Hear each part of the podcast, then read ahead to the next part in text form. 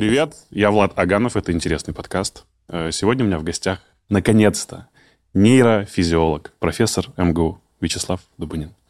Здравствуйте, Вячеслав Альбертович. Здравствуйте, Влад, здравствуйте. Uh, у нас с вами такая умиротворенная атмосфера. Как вы себя чувствуете? Как осень? Как дела?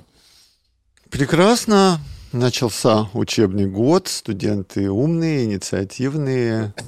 А, собственно, со следующей недели все уже по полной программе. Куча планов. А, тьфу-тьфу, здоровье пока не отказывает. Ну, вы мне сказали, вперед. что вам 60 лет. Я честно, я специально не знакомился с вашей биографией, чтобы не подключаться к каким-то личным делам. А, ну, вы выглядите блестяще, надо сказать. Ну, спасибо. Как бы я, конечно, могу себя хвалить за здоровый образ жизни, который, в общем, не очень таковым является. А на самом деле?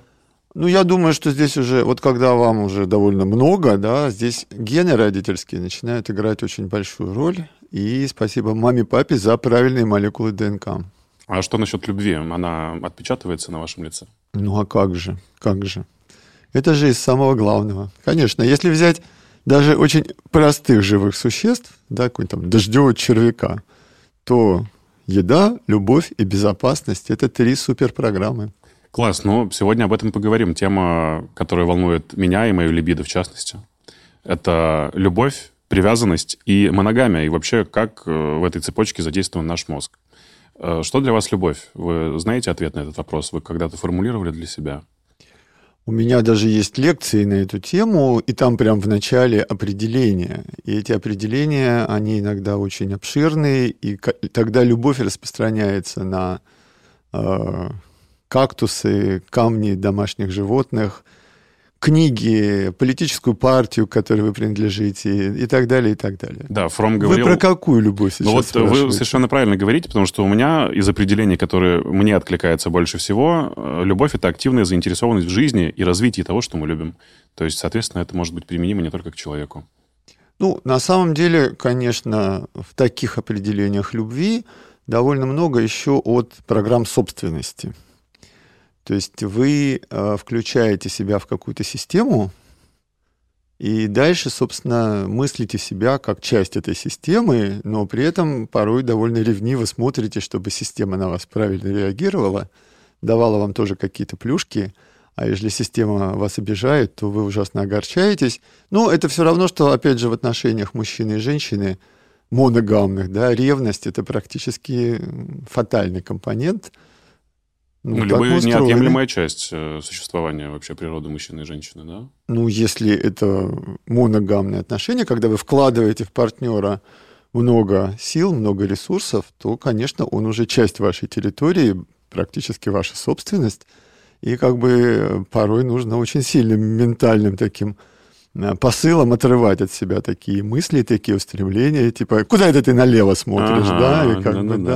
да да. Ох, сколько вопросов у меня сегодня будет к вам. Давайте начнем, наверное, с биологии любви. Вообще, как все это происходит и что происходит с мозгом, когда мы влюблены. Давайте начнем с влюбленности, потому что, ну, насколько я понимаю, есть очень четкая градация процесса влюбленности и долгосрочного периода именно любви. Правильно ли я понимаю? Ну, есть еще более, мне кажется, детальная градация. Вот мы часто говорим про эмоцию, да, а есть какие-то такие более быстрые состояния, это называется аффекты, а есть более такие пролонгированные состояния и конкретные, они называются чувства. Угу. Вот вы идете по улице, да, и, боже, какая девушка, это аффект. Дальше. А хорошо бы, чтобы такая девушка меня полюбила, или у меня с какой-то подобной девушкой что-то получилось, вот это эмоция. А когда вы уже реально с конкретной девушкой, и она прям входит в вашу жизнь, да, и многие ваши программы на нее ориентированы, и это уже чувство. Ну, ну и, наконец, есть еще четвертый слой, называется настроение. Когда вы прям вот уже совсем долго, и это прям вот реально, да, надежно часть вашего существования, то то, что вы вместе, создает общее настроение, такой базис эмоциональный, и от него вы строите свои жизненные планы, да, там какие-то эти самые дальнейшие устремления и все такое. То есть можно сказать, что через аффект и эмоцию мы приходим к чувству, которое создает основу настроения, любви, да, привязанности, единства. И дальше именно от этого настроения мы способны горы свернуть, ну, потому что у вас там за спиной все хорошо, и вы вместе, и как бы... Не всегда все хорошо, потому что идеал это все равно не бывает. Но, тем не менее, да, жизнь длится и дает нам какие-то действительно эмоции, переживания. Э, Все, что Позитив. вы сказали, в этом я услышал, ну, одно большое заглавное слово – это эмоции. То есть, по сути, эмоции, если бы у нас их не было, или мы не научились их различать, то и не было бы никакой любви и понимания наших чувств, потому что это все про одну цепочку. Ну, вот эмоция, да, это, наверное, самый расхожий термин вот из этого набора, да, еще раз, аффекты, эмоции, чувства, настроения. Вот эмоция, она первая выскакивает, ну, просто вот ну, по частоте да, употребления. Да? А, только вы, вы сейчас говорите про язык, а я вам говорю именно про ощущения, но это же все про чувственный опыт, а чувственный опыт и без эмоций, ну, как мы знаем. Вот. Ну, в принципе, физиология эмоций, да, и вообще вот этих чувств, настроений, эффектов, она довольно неплохо разработана, и она базируется на физиологии потребностей, особенно на физиологии биологических потребностей. То есть таких программ, которые вот врожденно вставлены в наш мозг и заставляют нас искать еду, заботиться о безопасности, там, не знаю, стремиться стать лидером, узнавать новое, преодолевать препятствия, это называется программы свободы. Ну и, в частности, вот этот блок, который связан с размножением. И на самом деле, когда мы говорим «любовь», мы упрощаем и так вуалируем ситуацию, потому что, конечно, есть аспект более древней любви физической, и это сексуальное взаимодействие. И если мы смотрим на эволюцию, а как это все формировалось, то, собственно, исходно-то встретились, обменялись половыми клетками и разбежались. Вот.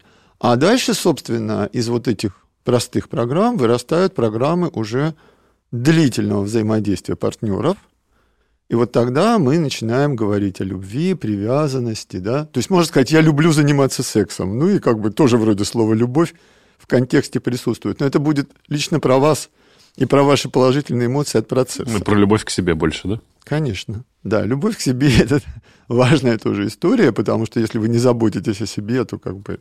Да, к этому вернемся, да. Вообще ничего mm-hmm. не получится, да? Вы быстро развалитесь по дороге. Вот. А, соответственно, когда вы уже устойчивы с каким-то партнером своим, то тут уже возникает вот эта самая привязанность, да, и дальше-то, на самом деле, биологи, физиологи смотрят на это совсем с таких эволюционных башен, да, сверху. Это же все про размножение. То есть на самом деле цепочка-то логическая, она разматывается не от секса и физической близости, а от того, что нужно те самые молекулы ДНК, мама, папа, да, должны передать детенышу. То есть на самом деле главной этой задачей является произведение потомства. Ну, то есть это такая глобальная идея э, самопродолжения и заботы о будущем. Глобальная вот идея жизни. Вот сама жизнь на нашей планете, она, собственно, возникая, стремится быть, ну, бесконечной, бессмертной. Угу. Да, то есть вообще вот как бы молекулы ДНК, которые приобрели способность самокопироваться, вот это начало жизни. И это произошло где-то 4, 4 миллиарда лет назад. Невыразимый по длительности интервал. Иногда жизнь бросает такие вызовы, что справиться с ними самостоятельно кажется невозможным. Именно в такие моменты на помощь приходит сервис «Ясно», первый и самый крупный в России сервис подбора и видеоконсультаций с психологами. Это не просто помощь, это важное исследование своих чувств и эмоций. Многие из нас выросли с представлением, что обращение к психологу — это признак слабости или неуверенности. Я и сам долго так думал, но когда попробовал, понял, что психотерапия — это очень смело, и это невероятно крутой инструмент, который помогает увидеть себя с другой стороны. Это не просто разговор, это путешествие в глубины своего «я». С сервисом «Ясно» процесс терапии будет не только максимально этичным, но и удобным. На платформе «Ясно» работают более 3300 тщательно отобранных специалистов. Это гарантия качества и профессионализма. Здесь каждый найдет психолога, который подойдет именно ему. Я знаю, что многие из вас, как и я, уже обращались к психотерапевту. У меня есть свой психотерапевт, с которым я провожу сеансы и онлайн, и офлайн. Но Ясно предлагает большее. У вас есть возможность выбрать своего специалиста из огромного количества профессионалов. Это и удобно, и доступно.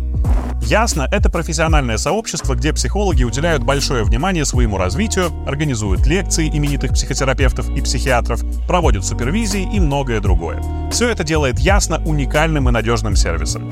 Если вы хотите попробовать, у меня есть промокод на скидку 20% на первую сессию. Просто используйте код Аганов при регистрации и помните, код действует и на индивидуальную, и на парную сессию. Ясно больше, чем просто сервис. Это место, где вы можете найти поддержку и помощь, когда вам это нужно. Попробуйте, и, возможно, это изменит вашу жизнь к лучшему. И дальше, собственно, в какой-то момент оказывается, что простое самокопирование, оно, ну, скажем так, создает недостаточный уровень изменчивости. Вы слишком одинаковыми получаетесь. Вы все время ксерокопируете один и тот же набор ДНК, а значит, одни и те же свойства организма, и в меняющемся мире, а мир постоянно меняется, тут и климат, и какие-нибудь вирусы, паразиты и так далее, да, вот, вот в таком меняющемся мире вы рискуете не успеть за изменениями. И эволюция находит потрясающий вариант, как увеличить разнообразие организмов. А давайте мы возьмем гены двух существ, смешаем их и получим новый набор. И вот этот новый набор, есть шанс, что окажется более адаптирован, чем родители. И вот, собственно, половое размножение, оно с этого момента начинается. Потому что, в принципе, сама по себе идея размножения, ну что, оторвал палец, да, и вырастил. Ну, растения так делают, и ничего, тоже ничего. Угу. Вот. Но растения не решают такие сложные поведенческие задачи. Вот ты там, не знаю, укоренился где-нибудь на склоне и растешь 2000 лет. Животные с их нервной системой, они должны быть гораздо пластичнее, потом они же конкурируют с другими животными. И возникает идея полового размножения. Она, собственно, и у растений тоже есть. Но растения часто размножаются вегетативно, просто куском ветки. Да?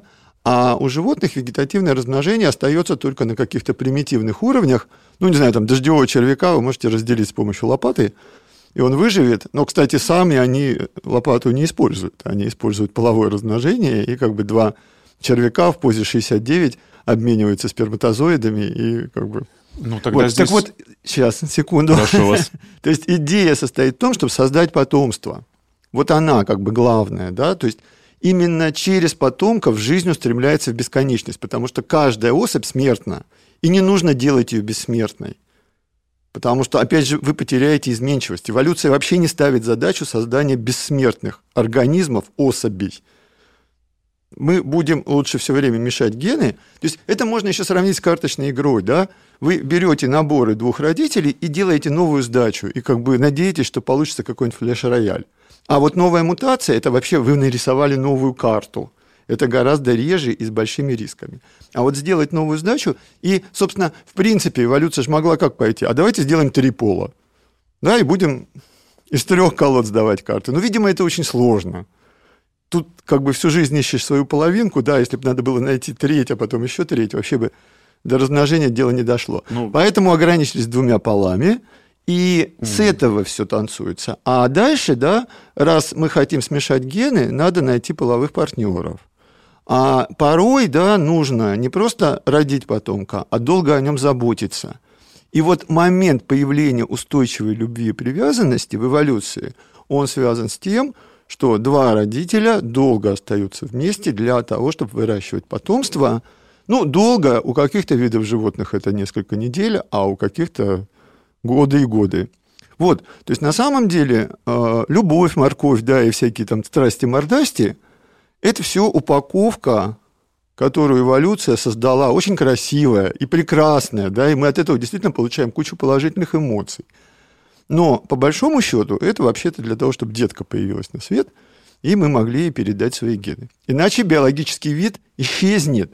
Те варианты, которые не заботились о потомстве, они давно пропали в глубинах эволюции. Пытаюсь срастить идею child-free с вашими высказываниями. Не сращивается. А не сращивается потому, что, опять же, живые организмы – это не жесткие компьютеры, в которых какая-то прям вот однозначная программа. У нас очень много чего в нейросетях, ну, что называется, рандомизировано, да, то есть там прям стоят специальные, можно сказать, блоки, которые вбрасывают шум в наши нейросети. И поведение вовсе не обязано быть у всех одинаковым. Наоборот, вот я только что говорил о разнообразии генетическом, точно так же существует разнообразие поведенческих реакций.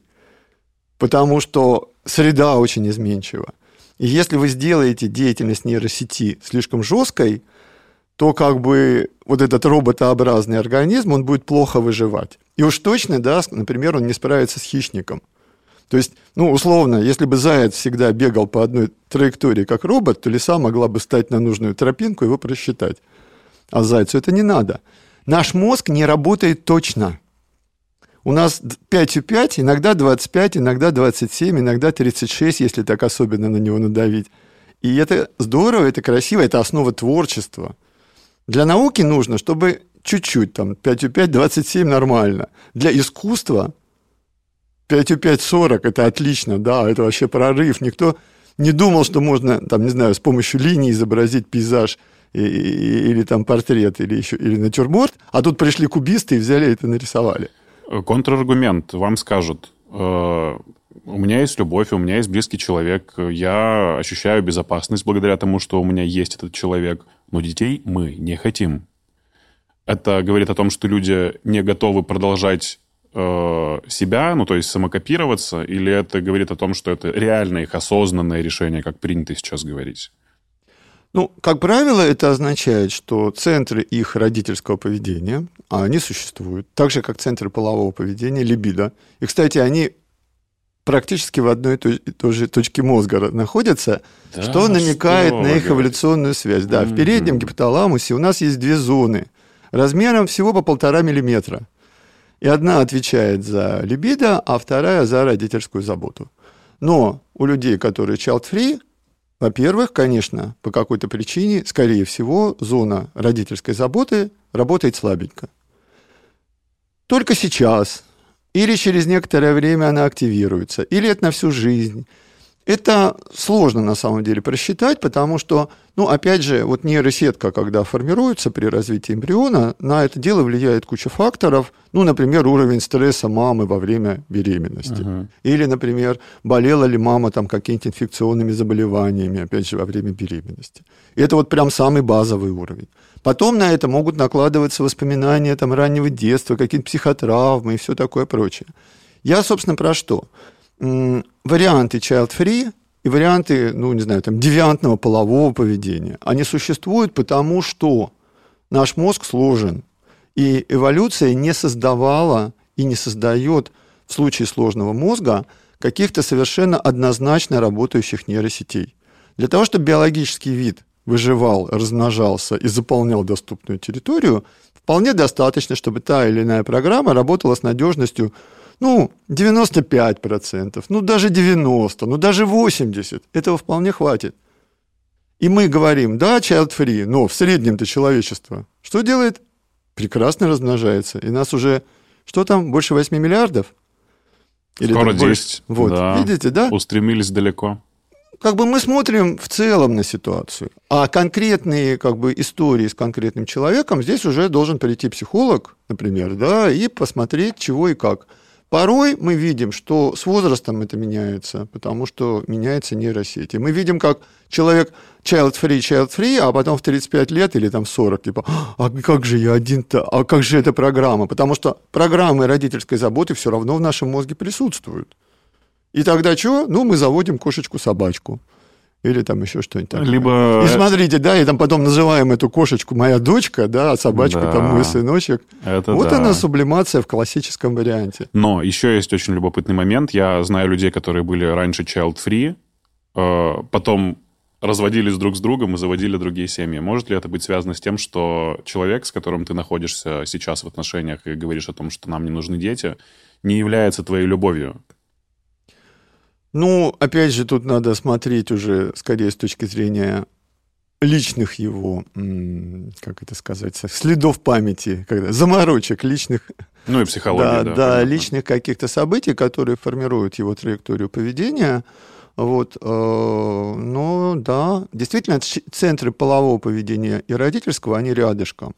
И если что-то у вас не так в ваших личных отношениях, то, скорее всего, и родительское поведение тоже говорит, что, может, пока не стоит, да, так это. Потому что на самом деле наши отношения с другим полом, это как бы порой события довольно короткие, но если ты ребеночка-то завел, ты как-то так понимаешь, что это на всю оставшуюся жизнь. Это серьезно, серьезный ресурс.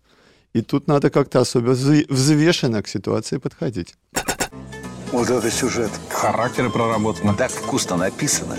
Извините. А что вы читаете? Мангу. Лукьяненко. Меню. А что? Эксклюзивы и новинки разных жанров в приложении «Строки от МТС». Инструкция к себе Паевской и другие эксклюзивы только в строках. Ну, э, тогда, ну, раз уж вы сами заговорили про либидо, секс ради удовольствия – это тоже инстинкт размножения? Ну, это как бы такая несколько упрощенная формулировка, но, собственно, секс и удовольствие – это довольно связанные вещи, причем, я бы даже сказал, не на уровне больших каких-то сложных программ, а на уровне просто рефлекторных дуг, которые присутствуют в нашем организме. Ну, это на уровне, э, вот вы кладете конфету в рот, и вы чувствуете вкусно. Почему? А потому что у нас рецепторы сладкого, которые на языке, они так передают сигнал в наш мозг, что эти сигналы достигают центров положительных эмоций – которые находятся там, в гипоталамусе, в базальных ганглиях, и мы ощущаем хорошо. И дальше да, мы радуемся этой положительной эмоции, для нас она приятна, как для субъекта, но как бы с точки зрения системной работы мозга важно то, что на фоне этой положительной эмоции мы учимся повторять это поведение и это состояние. И ребеночку дали попробовать конфетку, и типа, ничего себе, да, как бы скрывали от меня целый прекрасный мир – и дальше он начинает искать конфетки в окружающей среде. Та же самая история с сексом. Эрогенные зоны, они реально существуют, и это рефлекторные дуги. Ну и, собственно, как только это случается, то сигнал передается в центры положительных эмоций, и запоминается ситуация, и начинается все там с подростковой мастурбации, а там, глядишь, дойдет и до реального полового поведения – и в первый раз это буквально как в потемках, да, ну потому что действительно нас подталкивают какие-то врожденные программы, но с каждым разом все выше и выше, все лучше и лучше, возбуждение выше, эффекты все лучше. Ну, владельцы домашних животных это прекрасно знают. Ваша кошечка, когда впервые встречается с котом, там тоже все как-то на ощупь. Но потом второй, третий, четвертый раз она уже глядит на вас. Где? Где эта радость? Где это удовольствие? То есть на самом деле обучение половому поведению происходит на фоне вот этих положительных эмоций. Ну и опять же, мы когда смотрим даже на наших домашних питомцев, мы часто видим, что первый раз вся эта система работает плохо, и не только половое поведение, но даже материнское, родительское. И зачастую первый выводок, там, не знаю, у кошки, собаки или там какого-нибудь хомячка съедается или как, что-то криво идет. Но дальше, второй раз, третий раз, получается все лучше и лучше. Потому что точно так же, как мы выучиваемся половому поведению, мы точно так же выучиваемся родительскому поведению, и там свой поток положительных эмоций, и вы смотрите на детеныша, и вот этот так называемый baby shape запускает соответствующие рефлекторные дуги и выделение гормонов, пролактина прежде всего, и вот этот мимими эффект, да, пролактин, окситоцин – вот. То есть все это сконфигурировано в единую систему, но, в принципе, можно вырывать из контекста какие-то блоки и говорить, ну да, вот есть секс, есть конкретные позы, эта поза стимулирует такие эрогенные зоны, это такие, доставляет удовольствие. В принципе, принципе, опять же, заниматься сексом ради удовольствия – это не открытие человека. Дельфины, человекообразные обезьяны прекрасно этим тоже занимаются. Просто для того, чтобы получать положительные эмоции. У менее продвинутых млекопитающих все-таки это серьезно связано с гормональным фоном. И в основном, собственно, э, секс наблюдается тогда, когда у самки овуляция. В этот момент поднимается уровень половых гормонов. Она даже пахнет по-другому в этот момент. А, пахнет это другая история. Пахнет это «приходите, мужики», потому что яйцеклетка не должна пропасть. Но фокус в том, что пока нет овуляции у таких не очень затейливых млекопитающих – самка вообще самца к себе не подпускает. Потому что на самом деле сама по себе идея секса, она какая-то страшноватая. Да, то есть как вы вообще подпустите... Почему? Ну как, вы... Мы, мы животные, да, вообще на самом деле заботимся очень серьезно о своей безопасности. И как вы подпустите кого-то к себе так близко, да еще займетесь таким странным делом, как секс. Это на самом деле страшновато, особенно, опять же, пока это вот впервые.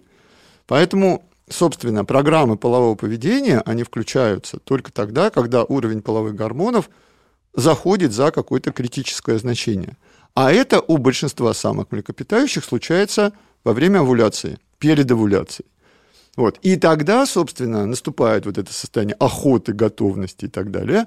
И чтобы яйцеклетка не пропала, а размножаться надо, да, это опять же программы очень серьезные. Вот тут-то появляются запахи, призывные крики, там, не знаю, краснеет какая-нибудь часть тела, да, чтобы издали было видно, вот здесь, значит, это самое вот целевой это очень, объект. Это очень интересное наблюдение, потому что я тут на днях рассуждал вообще, что такое сексуальность. Это то, что реально транслирует человек во внешний мир – или это наша фантазия и то, что мы хотим видеть в этом человеке, и это нас возбуждает?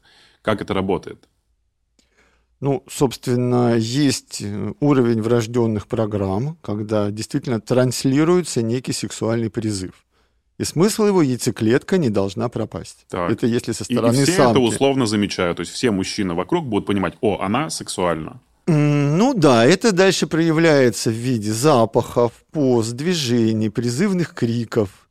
Да? А, но, кстати, в случае моногамных отношений этот акцент часто очень сильно задавлен. Потому что яйцеклетка, которая идет, она не для всех самцов племени, да, а для него одного единственного, с кем мы дальше будем заводить детей.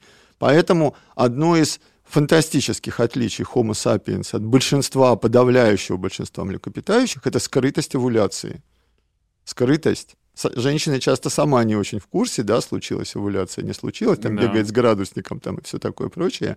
Вот. И это очень редкая история, но она как раз связана с моногамными Да, отношениями. на этом базируется, да, моногамия, насколько я понимаю. А, ну да, потому что вам не нужно возбуждать всех самцов вокруг, иначе пойдет драка, и как бы и, и чего, и все пойдет наперекосяк. Но опять же, мы не застрахованы от того, что наша женщина может кому-то понравиться еще и вызвать большой интерес. Потому что, ну, есть же еще и визуальная составляющая, помимо запахов, гормонов, и мы клюем часто на какие-то свои, опять же, производные фантазии, или, может быть, э, предшествующие этому событию какие-то детские, может быть, воображения. Ну, собственно, действительно, кроме запахов, да, есть э, вполне конкретная форма фигуры, да, и эту форму фигуры – э, дает половое развитие, это называется mm-hmm. вторичные половые признаки, и, соответственно, может быть 90 на 60 на 90, может быть 120 на 90 на 120 тоже неплохо, но, в принципе, талия должна быть в женской фигуре, mm-hmm. поэтому, значит, модельеры, э, визажисты, стилисты, да, все это как-то там выруливают. Для мужской фигуры скорее треугольник, широкие плечи. Там, ну вот, и поэтому у вас даже пиджак пошит таким образом. Конечно, да? у нас у всех пошиты так пиджаки, да, да. и каблуки немножко повыше, и плечи, и все такое. Военные очень любят фуражки высокие, да, которые, ну, цилиндр, да, создает, собственно, дополнительный рост, то есть как бы, вот. А к вторичным половым признакам, понятное дело, относится у женщин развитие молочных желез, у мужчин, например, рост бороды. И как бы, ну да, да, вот борода растет, все круто, да. То есть низкий голос, то есть мутация гортани происходит только у мужчин, удлиняется гортань, становятся голосовые связки длиннее, более низко звучат. Это все вторичные половые признаки, на которые наш мозг реагирует врожденно. Кроме того, очень важным компонентом красоты и привлекательности являются различные признаки здоровья – а это, например, ровный цвет лица, блеск глаз, яркие губы, да, поэтому мы берем чего? Мы берем там помаду, румяна, да, выделяем глаза там.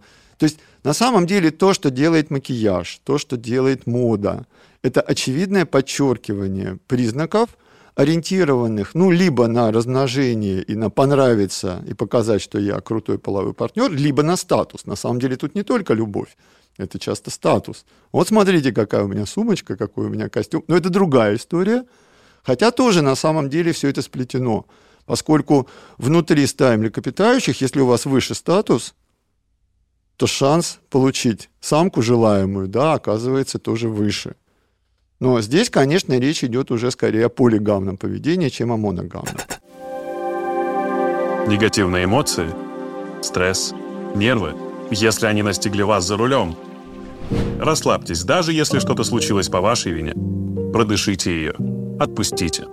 Ведь в Ренессанс страховании скидка на каско до 60% и на такой случай. Если что-то произошло по вашей вине, можно обратиться один раз. А если вы не виноваты, обращаться можно сколько угодно. А еще все вопросы по полису каско решаются онлайн. Ренессанс страхования. Можно выдыхать. Проблема в чем? А, моногамные программы эволюционно более новые, полигамные более древние. То есть Действительно, все начиналось с того, что встречаются самец-самка, обмениваются половыми, ну, в смысле, на самом деле встречаются гермафродиты, вообще с этого все начинается, да?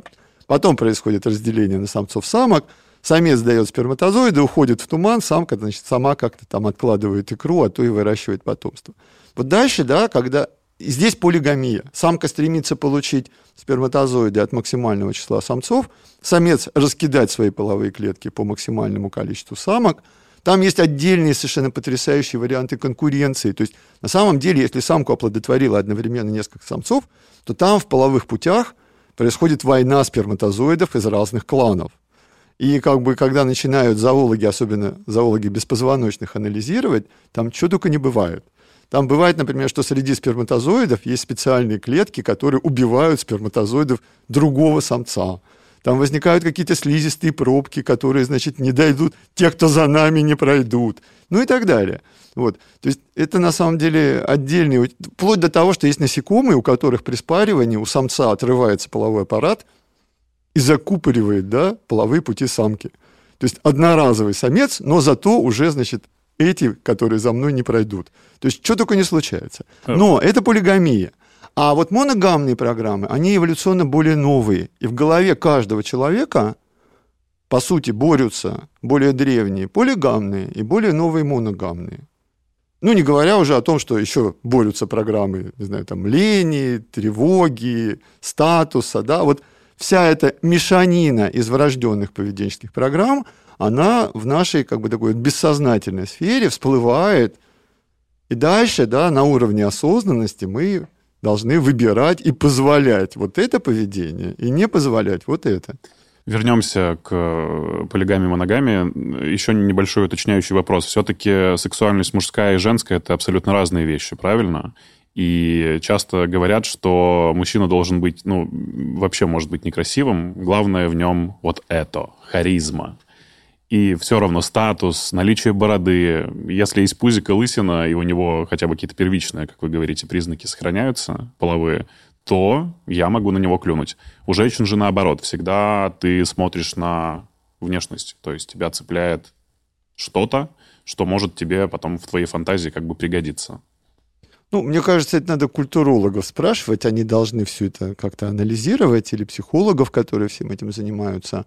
На мой взгляд, все это сочетается, и статусные женщины привлекают молодых людей, мужчин, очень даже привлекают. Не, я не говорю, вот. что они не привлекают, я говорю о том, а. что это разная природа сексуальности. Женщины клюют на другое, а мужчины совершенно на второе. Я думаю, что все это параллельно существующие уровни, и какие-то гендерные отличия тут нет особого смысла проводить. Вот. То есть внешний облик, статус, умение общаться, да, коммуницировать. Все это разные компоненты, которые могут быть привлекательны для противоположного пола.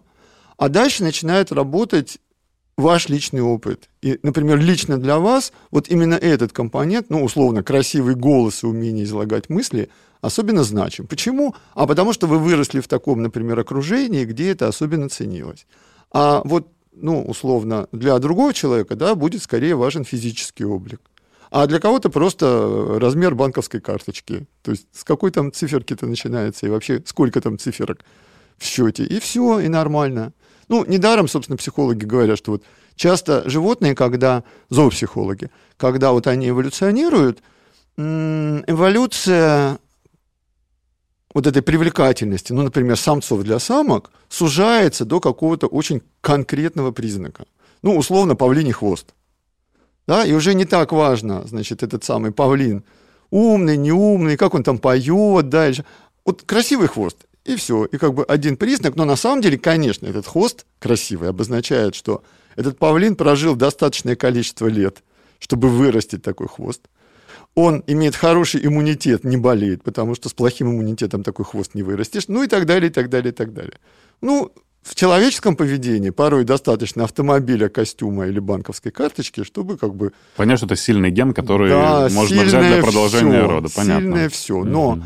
реально, действительно, это заточено на то, что наши дети будут иметь более высокие шансы успеха, выживания там, и все такое прочее. Про гормоны вернемся и к запахам тоже, потому что там такая отдельная тема. Э, Раз уж мы про секс начали с вами, давайте потопчемся еще здесь немного. Оргазм — это перезагрузка мозга? Ну, по крайней мере, есть такая идея. э, Да, и, собственно, речь-то идет о том, что возбуждение во время оргазма настолько сильное, что, ну, сравнимо где-то даже с эпилептическим припадком. Да? То есть на несколько секунд вы теряете, а может даже десятков секунд, да, Ну, теряете связь Оргазм оргазму рознь, знаете, Вячеслав. ну да, конечно, классификация оргазмов, она такая, заслуживает отдельного этого Мгм. самого. Ну, как правило, это все-таки несколько секунд. Вот, то есть, по крайней мере, то, что говорят сексологи и пишут. Вот. И, соответственно, в этот момент возбуждение как бы смывает какую-то ненужную шумовую память и позволяет более четко настроиться, ну, во-первых, на удовольствие от самого полового поведения и запомнить, ага, вот, вот эти вот реакции привели меня вот к такому удовольствию, и запомнить, собственно, полового партнера, с которым все это произошло и случилось. Вот. Ну и, собственно, когда мы смотрим на эволюцию, мы видим, что что-то вроде оргазма сначала появляется у самцов млекопитающих, а потом появляется и у самок, и, собственно, это опять же часто монтируется с моногамным поведением. То есть женский оргазм открыли позже. Женский оргазм, вот именно как вот такой вот резкий всплеск, позже появляется в эволюции. Но при этом это не снимает удовольствие от полового взаимодействия. Да? То есть это как бы секс без оргазма, он тоже секс, и он тоже приятен. И э, сколько, опять же, сексологи написали книг о том, что оргазм это вообще не сама цель ваших отношений. Да, вот как бы не супер задача, и сколько пар распалось из-за того, что там он не достигает оргазма, ну ладно, она не достигает, сколько женщин имитируют оргазм, да, чтобы все это завершилось. Ну, кстати, есть прямые работы, когда женщин помещают в томографы, ну, естественно, по их желанию согласию, и дальше вызывают различные варианты оргазма, ну, либо за счет мастурбации, либо, как вариант, лежит, си- сидит рядом. С томограф не запихнуть двух партнеров. Хотя, вот, кажется, Уже изобретают где-то в Скандинавии, Ну да, появляется в томограф для двоих, но пока это вот как такие вот не очень понятные новости. Вот рядом может сидеть ваш партнер, и мастурбацию он будет реализовать, и тогда, собственно, видно, как э, воз- возбуждаются разные зоны мозга, ну и можно как бы просить имитировать женщину оргазм и настоящий оргазм, по крайней мере, по ее отчету. И прям видно, конечно, что это разная картина, разные паттерны. Вот, ну, Но когда имитация оргазма, я так понимаю, что в мозге ничего не происходит, никакие гормоны не вырабатываются. Э, ну, тут зависит, собственно, от того, как это вставлено весь процесс. А, Да? Понятно. Но Что когда да? вы слишком Мгм. сконцентрированы на достижении оргазма, то сама эта концентрация может вам мешать, потому что мозг так устроен, что если у вас параллельно заактивированы несколько центров, даже два, то они будут друг другу, собственно, мешать, конкурировать, оттягивать на себя активацию. Поэтому, собственно, когда физическая близость, так важно, собственно, не сосредоточиться. Да? А если вы ждете важного звонка или там опасаетесь, что сейчас кто-то постучит в дверь и нагрянут ваши родители, внезапно приехавшие из Слушайте, театра. это неплохая игра для кого-то, Да, вы знаете, да. которая может помочь достичь гораздо более быстрого оргазма. На самом деле, столько А, всего. Знаете, вот я совсем недавно отвечал на вопросы, правда, связанные с голодом, да, то есть есть люди, которые при стрессе больше едят и меньше едят. То есть, когда меньше едят, этот центр стресса оттягивает на себя а, всю активацию и уже не до еды. Вот. А когда, соответственно, больше едят, ну, тут получается, что за счет еды вы гасите свой стресс. Да? И для кого-то ощущение потенциальной опасности во время секса усиливает удовольствие, а кому-то оно помешает достичь даже просто эрекции. Э, Мужской и женский оргазм на томографе, это, ну, по-одинаковому они проявляются? Нет, конечно. Мужская О. история гораздо проще. И когда говорят, что женский оргазм в голове, это вот прямо подтверждается прямыми нейрофизиологическими исследованиями. И в этом смысле мужской оргазм, он скорее идет как рефлекторная история. Ну и, собственно, вы стимулируете, стимулируете соответствующие эрогенные зоны. У мужчин их немного относительно, да, все более-менее в одной области. И возбуждение накапливается в нижних частях спинного мозга, запускается, собственно, эякуляция, выброс сперматозоидов, и оттуда из спинного мозга волна активации шарашит в головной мозг, ну и, собственно, все скучно и довольно стандартно. А, ну то есть у нас секс рождается не здесь? А, все системно, но вот само завершение полового акта, оно прежде всего у мужчин происходит на уровне спинного мозга. А в женском организме, в женской нервной системе активация идет параллельно, и участие головного мозга в достижении оргазма, оно практически обязательно. То есть сигналов, которые идут с уровня спинного мозга, не хватает недостаточно. То есть обязательно нужна еще параллельная подпитывающая активация из головного мозга. Поэтому говорят про доверие, что женщина должна быть предрасположена к мужчине, с которым она сближается, правильно? Ну, думаю, что да. Угу. И за этим вполне конкретная анатомия. Дело в том, что у нас есть такой замечательный нерв, он называется блуждающий нерв, вот, который, собственно, почему так назван, он спускается из головного мозга и ветвится у нас в грудной клетке, в брюшной полости. И когда его описывали, ну, как бы, вот он настолько ветвится, что кажется, что он заблудился, поэтому его назвали блуждающий вагус. И волокна вагусного нерва, они способны сигнал от внутренних органов непосредственно передавать в головной мозг. У женщины чуть ли не из матки начинается. Это да, фокус в том, что действительно у mm. мужчин вагус до половой системы не дотягивается, а у женщин его волокна есть и в матке, и, собственно, во влагалище, и сигнал передается непосредственно в головной мозг. И это создает вот такую более системную активацию. Э, как тогда отличается оргазм от э, живого взаимодействия, от э, оргазма от мастурбации? Это же совершенно разные оргазмы, совершенно разные ощущения. Ты себя даже чувствуешь по-другому после этого. Ну, можно так сказать, что в случае мастурбации ваш головной мозг тут уж почти совсем не участвует. И как бы... Такой самообман, ну, да? Организм просто вокруг пальца. Ну, самообманом это не назовешь, потому что все равно возникают положительные эмоции. Ну, можно сказать, что это не полная активация, частичная активация, да, то есть некий виртуальный секс. Ну, в конце концов, да, вы же можете условно э, ехать на велотренажере и воображать, что вы катаетесь там по осеннему лесу, по осеннему парку. Особенно если перед вами будет экран, на котором будут, значит, мелькать э, деревья там в золотых листьях. Вот вы можете точно так же а, вместо велотренажера мастурбировать, да еще и листать при этом порнографический журнал, ну, все равно это будет несколько виртуальная история. И очень важно еще то, что наш мозг а, явно заточен на контакт с другим человеком, прикосновение. А, Причем, когда секс, это же как бы по большой площади да, идет по коже-то. Вот. И всего этого не будет. И, собственно, и даже если, там, не знаю, условно использовать резиновые куклы и очень хорошего робота, все равно не будет. Потому что мы же будем знать, что это не настоящее. А это важно. Взаимодействие с другим живым человеком. В этом, собственно, проблема вообще роботизации. Да, то есть вроде вы разговариваете там с какой-нибудь умной коробочкой. Ну да, самое и главное, даже, отсутствие эмпатии. Самое да, главное. и да, даже да. эта коробочка вроде как антропоморфная, угу. но все равно вот остается ощущение, что это понарошку. И игра, она, конечно, частично замещает реальность, но не полностью. Но, с другой стороны, это лучше, чем ничего. Вот как бы тут вот и выбираем. Насколько я знаю, что даже многие первобытные племена не связывают секс с появлением ребенка.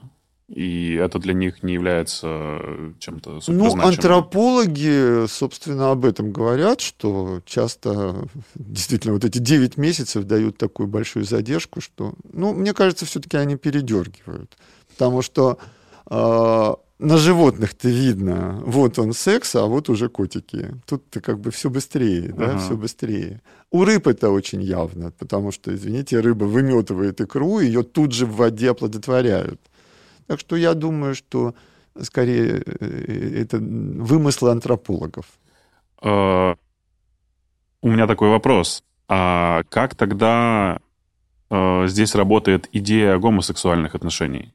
Если все-таки секс — это инстинкт размножения? Здесь примерно такая же история, как с Child Free. То есть э, система может работать со сбоями. Эволюция не достигает стопроцентной надежности в нашем, по крайней мере, случае, да, в этих системах.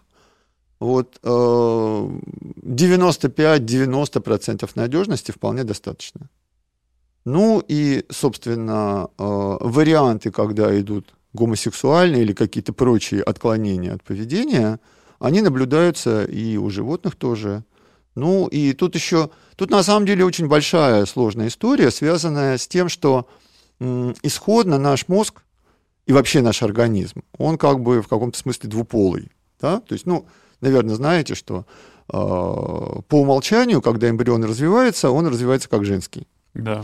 И для того, чтобы получился все-таки мальчик, нужно, чтобы Y-хромосома да, запустила развитие эмбриональных семенников, и эти эмбриональные семенники там в конце второго месяца развития выделяют первую порцию андрогенов, и понеслось. И вот с этого момента, например, даже сама половая система начинает развиваться в мужскую сторону, а не будет андрогенного сигнала, будет женский вариант, и а, анатомы, значит, проводят параллели, какие органы мужской половой системы соответствуют каким органам женской половой системы, и там головка пениса – это клитор, да, там, Да, знаю, да. большие половые губы – это, значит, мошонка, ну и так далее. Там все очень интересно. Это Вот- реально так есть, да? да, конечно. Это все трансформируется, видно. Это же видно, как оно в течение третьего-четвертого месяца эмбрионального развития или в одну сторону уходит, или в другую. Ну, есть, например, потрясающий синдром Морриса, когда э, ткани нечувствительны к андрогенам, и генетически мужчина внешне выглядит как женщина. Но у него вместо яичников семенники.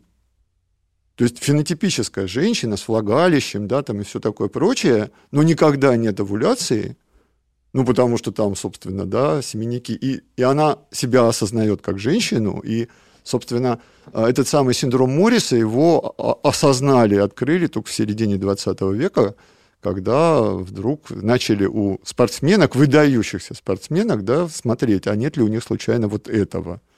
И тогда это было прям вот м, ну, не знаю, несколько трагических ситуаций, потому что там до какого-то уровня никто не интересуется вашими хромосомами. Но когда вы выходите куда-то там на чемпионаты мира и на Олимпийские игры, Выдают хромосомный какие-то, ана- да, да, какие-то уже результаты выдающиеся, да. Идет анализ, и как бы вдруг оказывается, что какая-нибудь там условно и- индийская бегунья, да, на самом деле это женщина с синдромом Морриса, и это дисквалификация. Тогда вот это было. Вот как сейчас это там в ситуации гендерной толерантности и прочего, это все сложно, и там Международный Олимпийский комитет, наверное, должен всю голову себе сломать. Вот. Но во всяком случае синдром Морриса это реально такой вот пример э, того, как все это бывает причудливо.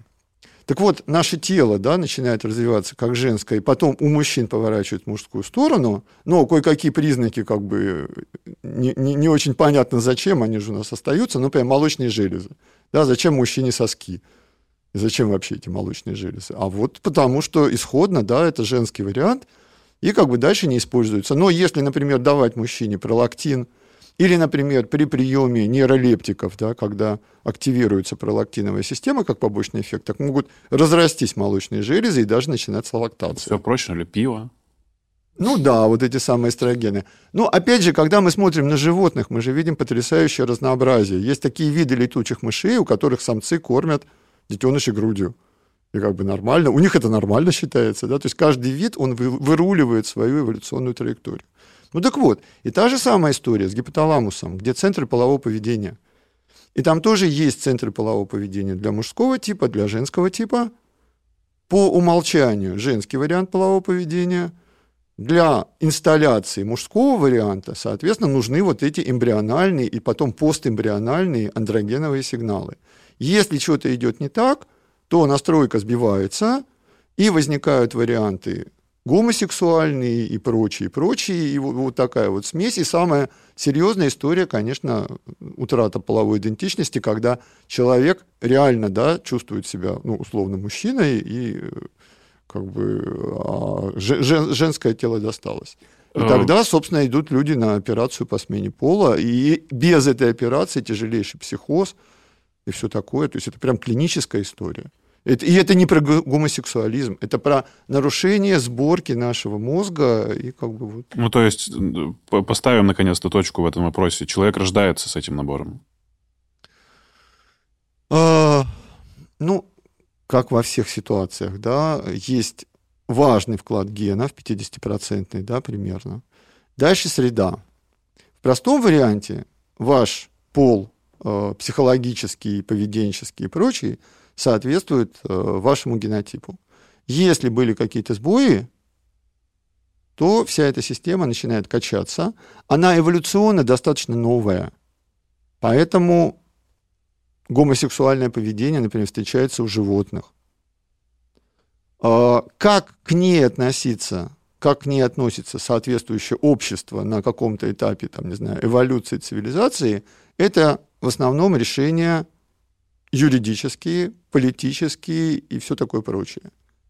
Вот. Но реально, да, это физиологии воспринимается как отклонение и сбой нормальной программы поведения, потому что нормальная программа поведения – это оставить потомство. А для того, чтобы оставить потомство, нужно, чтобы встретились те два пола, которые, собственно, позволят это потомство сгенерировать. И гомосексуальные отношения с этой точки зрения, конечно, сбой. И как работает это на гормональном уровне? То есть э, мужчину привлекает запах другого мужчины. Что это? Думаю, что тут вас надо специалистов вызывать, это самое. Но, скорее всего, тут, конечно, сбои именно на да, вот уровне какой-то такой привлекательности, не только запаха. То есть запахи, на самом деле, на нас довольно вяло действуют. То есть у нас феромональная система очень сильно сбита, и более того, нет каких-то четких феромональных сигналов. Это, опять же, про скрытую овуляцию. Вот. А Здесь скорее внешний облик, э, опять же, не знаю, там фигура, мышцы и все такое. Вот. И есть, естественно, варианты не только мужского гомосексуального поведения, но и женского гомосексуального поведения. Ну, это такая отдельная серьезная история. У нас э, на психфаке МГУ есть прям отдельный такой, э, ну, можно сказать, группа образовательных программ, которые про девиантное поведение и, собственно... Направлено на из- на изучение Да, этого, да? да, Поделитесь ну, контактами, изуч- потом очень интересно. Да, пожалуйста, входите. То есть у нас там есть клиническая психология, психология служебного взаимодействия и психология девиантного поведения. Но это не только про половые какие-то истории, это и про другие а, нарушения, там, игромании какие-нибудь и все такое прочее. То есть наш мозг, наши программы поведенческие, они гибкие. Они гибкие из-за того, что нужно адаптироваться к очень сложному окружающему миру. Но эта же гибкость создает какую-то вероятность сбоев в той или иной сфере. И как бы это две стороны одной и той же медали. Вы можете создать очень жесткое поведение, и тогда будете проигрывать, тогда будет, когда будет меняться окружающая среда, или вы можете создать более гибкое поведение, но тогда какой-то процент реакций окажется не очень адекватным. Эволюция нашего биологического вида как раз, очевидно, идет в сторону максимальной гибкости. Человек с его мозгом, с э, корой больших полушарий, которая появляется на свет практически пустой и готова запоминать вообще все-все-все про окружающий мир, человек может жить и в тропиках, и там, не знаю, в пустыне Сахара, и на берегу Охотского моря, адаптируясь к условиям, к языку, к имеющемуся типу социальных отношений. Вот в этой гибкости наша сила как биологического вида. Э, Про гормоны еще немного. Андрогены и эстрогены принято считать мужскими и женскими гормонами. Это не совсем верно, да? То есть э, андрогены бывают э, у женщин, так же, как и эстрогены у мужчин. И, собственно... Даже не бывают. Это нормальная ситуация. Э, Ну, вот это андрогены мужские и эстрогены женские, это такой немножко школьный вариант, потому что, во-первых, эти молекулы ближайшие родственники, и они способны там друг друга превращаться. Мгм. То есть они там из холестерина синтезируются. Вот. Не такой уж и плохой холестерин, как кажется, да? Да, холестерин на самом деле нам нужен, и, собственно, наш организм его делает сам, если мы его не едим. И он нужен не только для производства кучи гормонов, и не только половых, ну, например, там, кортизола, того же гормона стресса, но он на самом деле входит в состав мембраны каждой клетки и создает оптимальную гибкость. То есть без холестерина у нас мембраны слишком гибкие, И как бы вот, вот это вот а, ну, все знают про полиненасыщенные жирные кислоты, да, вот эти вот омега-3, омега-6, омега-9, они для усиления гибкости. А холестерин для, наоборот, придания большей жесткости. Ну и, и говорят, на самом деле, перед тем, как начать пить омега-3, надо прям сдать анализы, потому что не всем это может подойти. Да, конечно, конечно. Ну, как правило, там есть такие регуляторные системы, которые все равно это выруливают. Mm. И как бы ваши инвазии с помощью таблеток э, омега-3 или, наоборот, статинов, да, которые там а, уменьшают холестерин, они вот так прям сразу до клетки не доберутся. Организм несколько умнее во многих э, историях, чем наше построение. Ну, во всяком случае, из холестерина синтезируются и андрогены, и эстрогены, а еще, ну, не знаю, там, прогестерон какой-нибудь, да, важнейший гормон беременности. Вот. И, э, ну, примерно так можно сказать, что у мужчин в 10 раз меньше эстрогенов, чем андрогенов, у женщин наоборот – Половые железы у женщин синтезируют эстрогены, у мужчин андрогены, но есть еще кора надпочечников, которая как раз у мужчин синтезирует эстрогены, а у женщин андрогены. Угу. И дальше к этим гормонам есть отдельные чувствительные белки-рецепторы на куче разных клеток. Ну и получается, что даже на гормональном уровне мы довольно тонко и индивидуально сбалансированы. И здесь часто речь идет как раз о реакциях нервной системы. Ну, например, забота о детях – это больше про эстроген. А, например, агрессивность, инициативность, там, импульсивность, лидерство – это больше про андрогены. И что мы видим? А есть огромное количество энергичных, да, лидирующих женщин, и можно увидеть, что у них как раз андрогенная система более активна. И есть мужчины, которые прекрасно заботятся о детях, и у них эстрогеновая система проявляет себя активнее – на самом деле, опять же, наша сила в разнообразии и гармонии всего этого. И какие-то такие вот гендерные роли, что именно мужчина занимается бизнесом, а женщина там должна сидеть дома и воспитывать детей, ну, это упрощение и часто наследие некого прошлого, когда действительно ресурс был настолько мал, что вот без такого жесткого разделения функций существовать было сложно. В современном мире, где люди порой сами способны в одиночку даже выжить, да, вот вся эта система, она уже, ну, я бы так сказал, утратила актуальность, но осознавать себя немножко мужчиной, немножко женщиной в случае каждого пола очень даже полезно, и не комплексовать. И про это еще там древнегреческие философы тоже писали, да, да вот, вот это, это сочетание в нас этих черт. Это лишний раз говорит, что многие классификации, они условные, они ну, позволяют нам удобнее рассматривать мир. Э, как вы ощущаете себя немножечко женщиной? Ну, забота о детях, да, это вот, мне кажется, проще в эту сторону положить. Хотя, конечно, мы, мужчины, взаимодействуем с, нами, с нашими детьми и внуками все равно несколько в мужскую сторону. Ну, тоже вот в каждой семье иногда там мама строгая, папа добрый, а бывает папа строгий, мама добрая.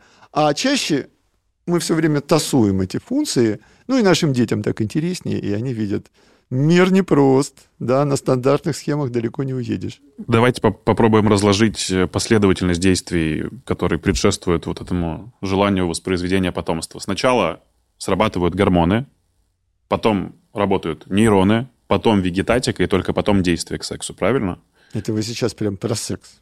Э, да, то есть я сейчас пытаюсь понять, э, насколько важны гормоны в этой цепочке, потому что когда мы с вами обсуждали процесс как... возбуждения мужской, как будто бы мне показалось, что ну, важно просто кого-то оплодотворить, и желательно побольше. Дело в том, что если мы смотрим на животных, то у самцов уровень половых гормонов все время высокий, а у самок он довольно сильно завязан на овуляцию. Ну, это понятно, да, то есть э, если рядом появилась овулирующая самка, а у вас нет сперматозоидов, и вы не готовы к оплодотворению, то это как-то обидно, да, и как вы, окажетесь неудел. Поэтому у самцов, как правило, готовность к спариванию присутствует постоянно, и сперматозоиды очень легко вырабатываются. Это мелкие клетки, их можно там миллионами делать. Вот. А поведение самок, да, оно приурочено к эволюторному циклу. Но это в простом варианте. В тот момент, когда у вас уже есть опыт полового поведения, вы от него отталкиваетесь, и вам наплевать на гормональный фон. Вы увидели соответствующие знаки, призывы и так далее, и все заработало. То есть тогда это все идет не через гормональную сферу, а прежде всего через кору больших полушарий, mm-hmm. обучение, а гормоны откликаются. Конечно. То есть не они первостепенный импульс дают? Ну, если это уже ваша стабильная семейная, например, жизнь, Мгм. да, и как бы вы все время взаимодействуете со своим партнером, то как бы такой небольшой призыв, да, и как все заработало. Э, Правильно я понимаю, что именно поэтому мужчины чаще изменяют, чем женщины? Потому что эволюция обусловлена таким образом, что именно для нас, мужчин, э, она подразумевает сексуальное многообразие.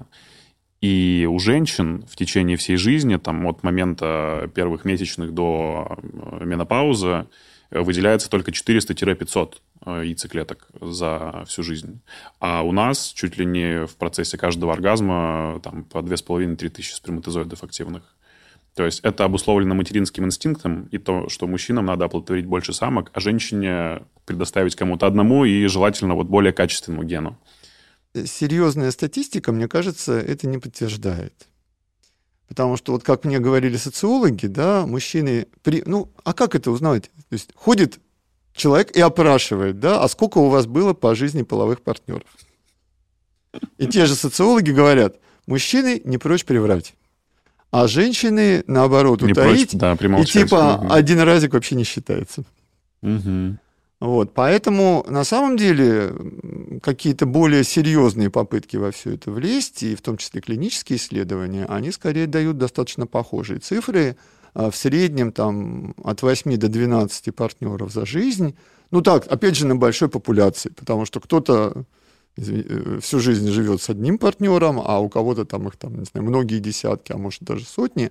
Но средняя статистика, она вот такая.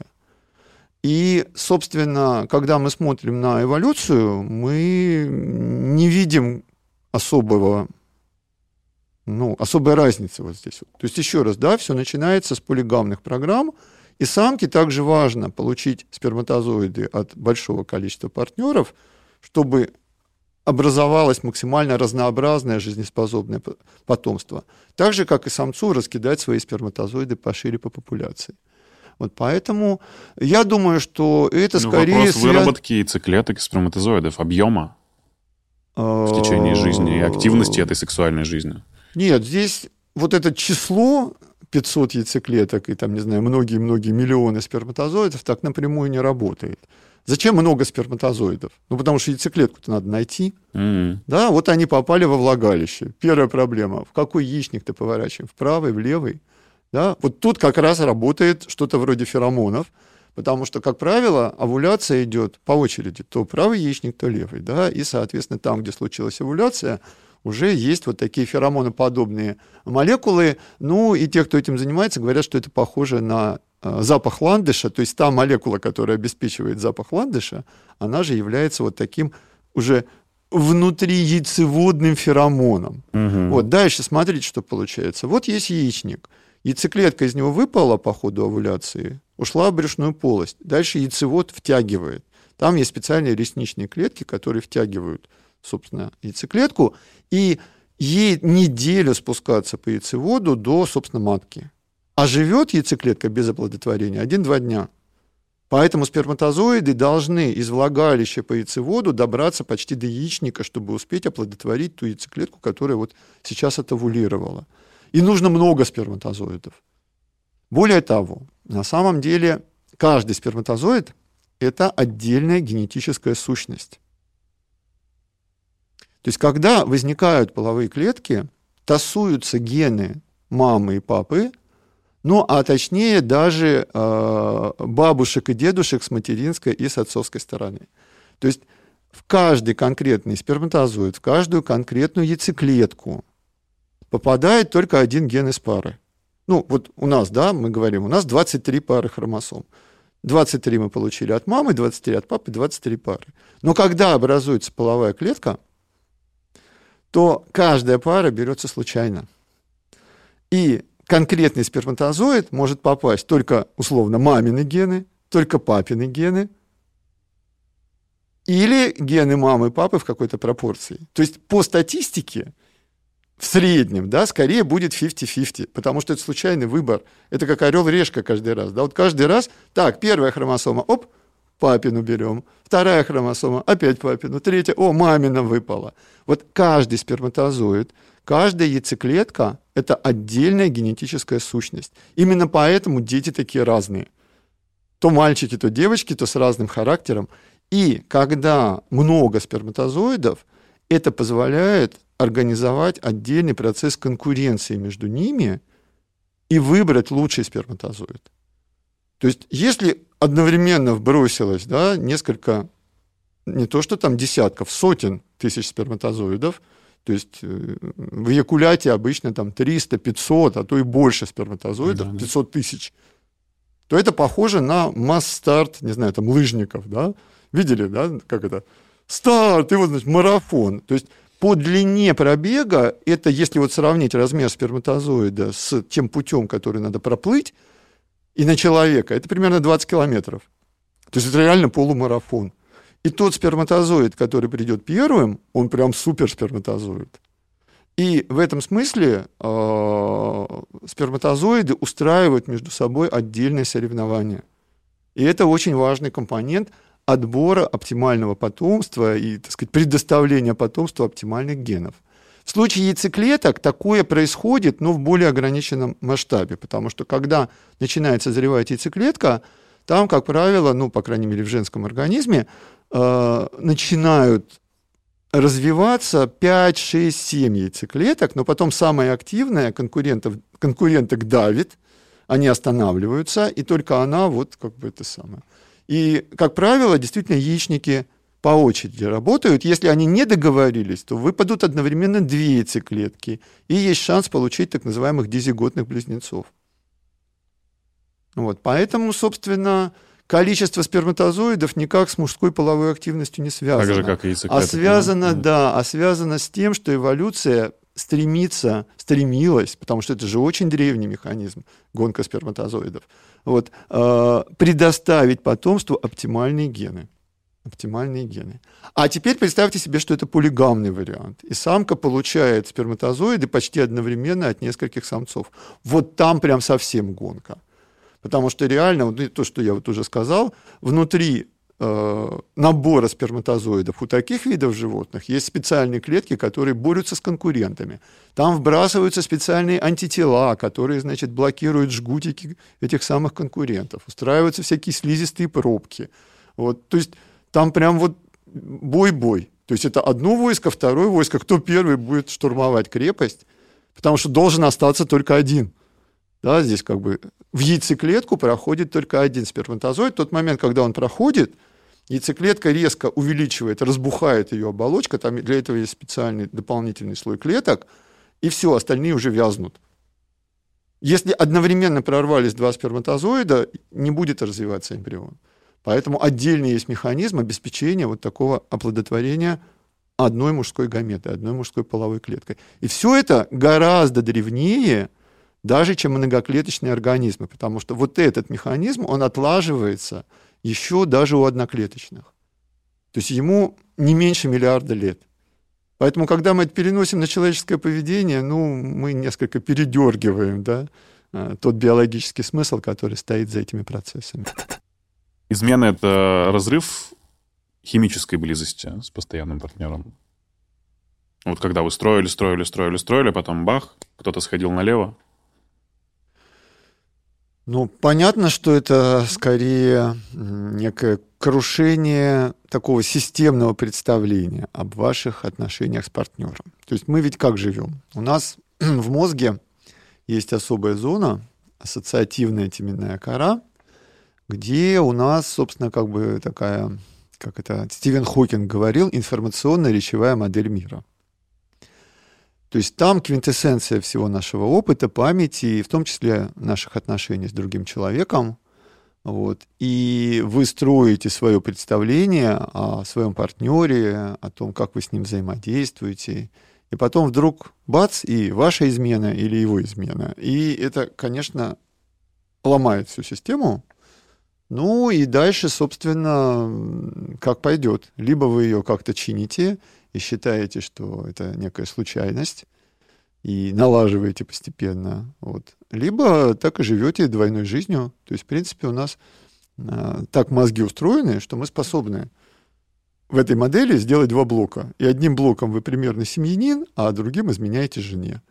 В одном блоке вы, там, не знаю, государственный деятель высокого уровня, а, а другим берете, берете взятки.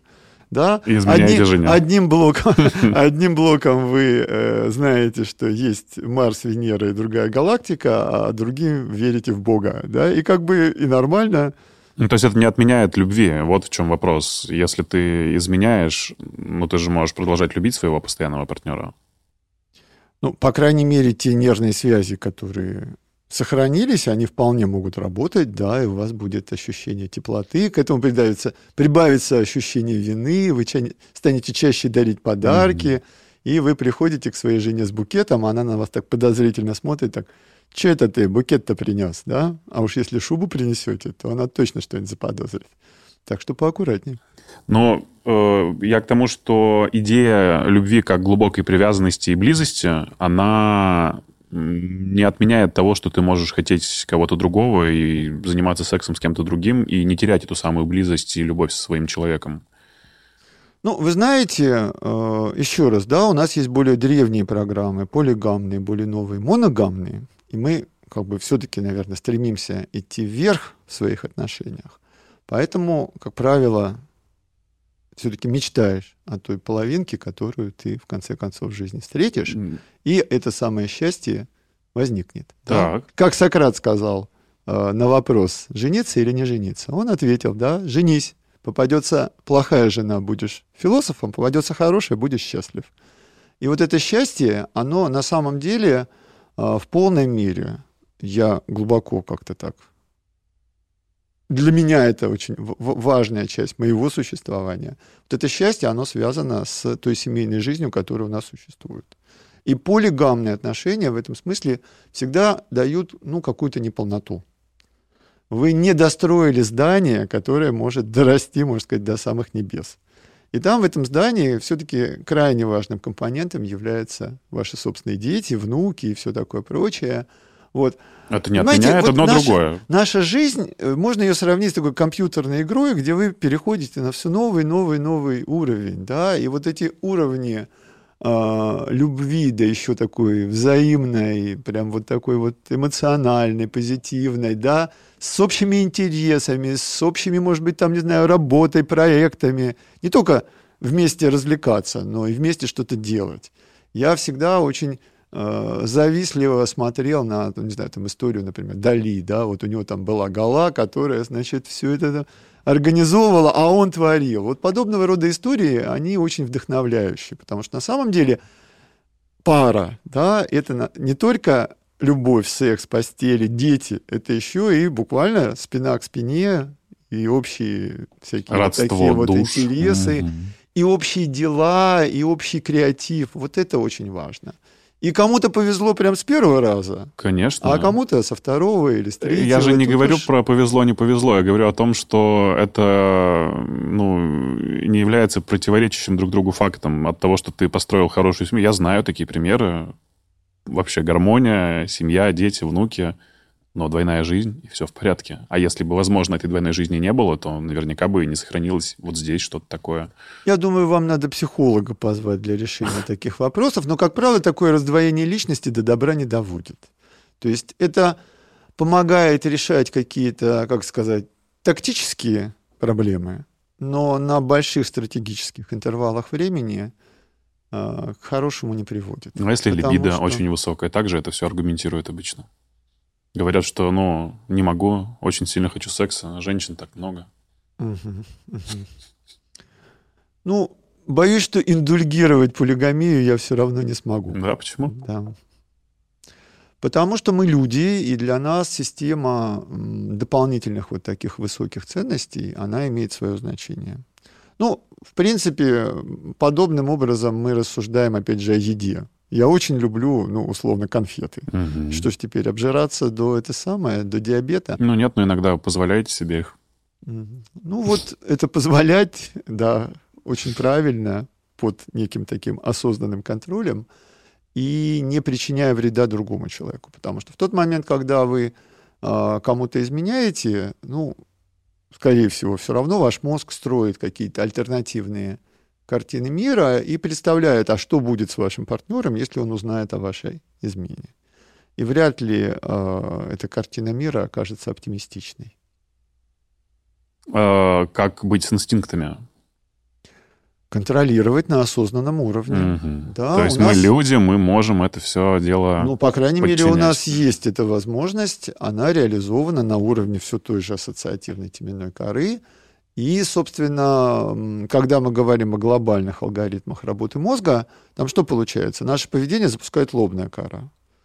А, программы, ну, те, которые вы называете инстинктами, я не люблю слово инстинкт, я обычно говорю биологические потребности, да, это как бы более точный термин. Просто понятие инстинкта, оно как-то, мне кажется, уже устарело безнадежно, оно вот ему уже сто лет, и вот биологические потребности, да, еда, или там агрессия, или лень, например, или либидо, вот они поднимаются из подкорковых структур. И лобная кора на них готова откликнуться и запустить какое-то поведение. Ну, условно, вы увидели там очень красивую девушку, ваша либидо полыхнула, и как бы все снесло крышу. Вот.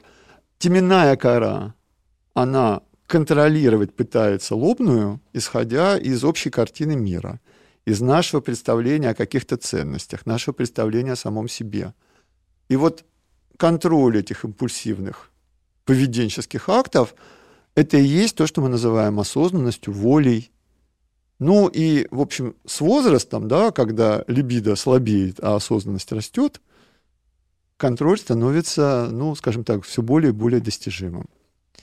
Поэтому так все непросто, а, но это путь. Ну, это путь к духовности, но не к физической стабильности с самим собой. Да нет, с физической стабильностью тоже получается то, что нужно. Подожди, я вот вас так э, внимательно сейчас как все, все погружаю в себя и вот это вот пытаюсь структурировать в своей голове, но понимаю, что в большинстве своем очень такие примерные семьянины и люди, которые пропагандируют, э, э, скажем так, моногамию в массы, как правило, чаще всего сами оказываются под гнетом измен и желанием сходить куда-нибудь там. А, Как говорил один умный человек, после 60 лет бороться с искушениями гораздо проще. Да, это, по-моему, кто-то из актеров сказал, что я продал дачу, у меня случилась импотенция. Это две лучшие вещи, которые со мной да, происходили. Просто больше ничего не надо. Теперь, теперь незачем бегать и э, Нет, что-то ну, кому-то на самом деле э, либидо и половая мотивация, и нужный уровень гормонов половых – это очень важный фактор активации работы нашего мозга.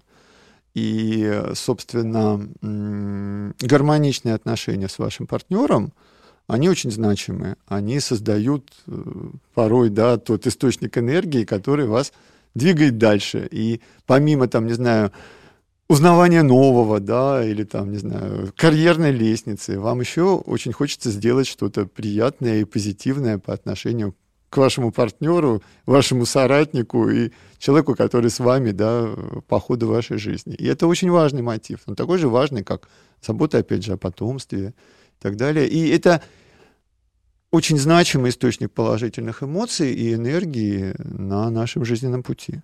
Ну, а действительно, когда-то вам 20 лет или 30, а потом будет 40, 50 и 60. И если секс после 60, он есть, да, и он не менее позитивен. Вот, и поэтому, собственно, сейчас люди стали жить долго, а с появлением, собственно, ну, не знаю, там, какой-нибудь Виагры, да, вообще проблема исчезла у мужских Отпадает. у мужских особей. Вот. А, ну, а когда мы говорим о женском организме, здесь тоже переживания позитивные, оргазм, они возможны в любом возрасте.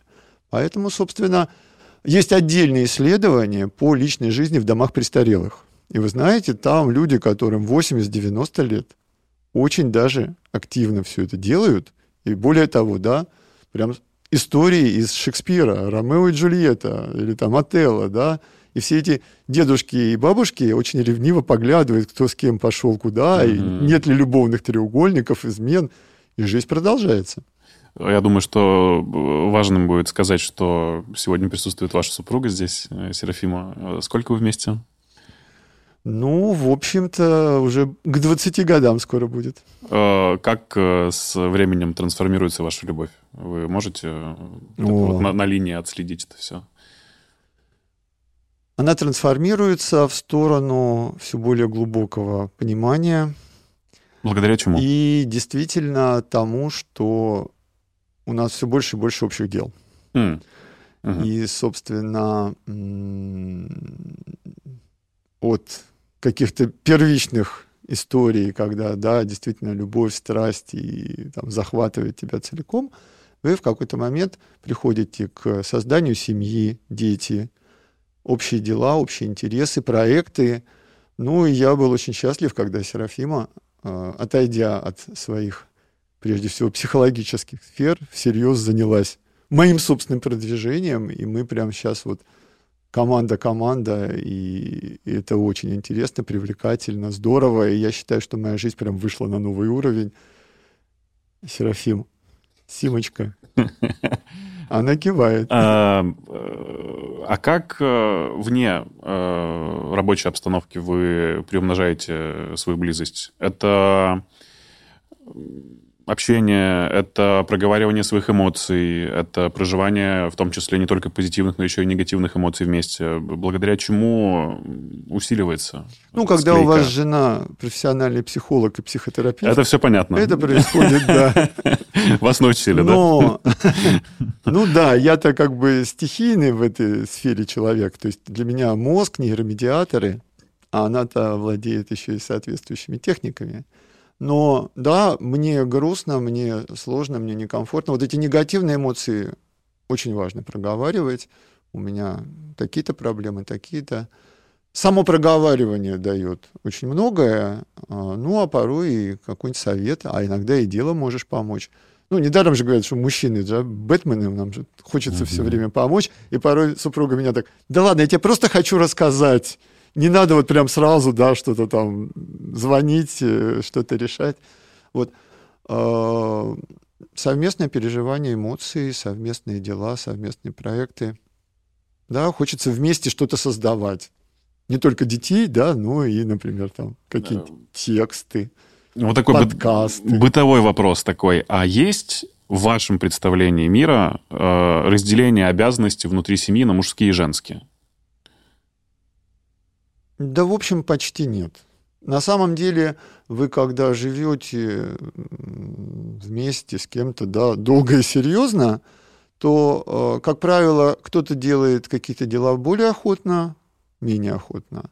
И в конце концов можно найти такую гармонию, когда ну, каждый отвечает за тот круг дел, которые вот ему больше подходят. Есть, конечно, дела, которые прям совсем никому не нравятся. Ну, в конце концов, можно купить посудомоечную машину, и она будет эти дела реализовать.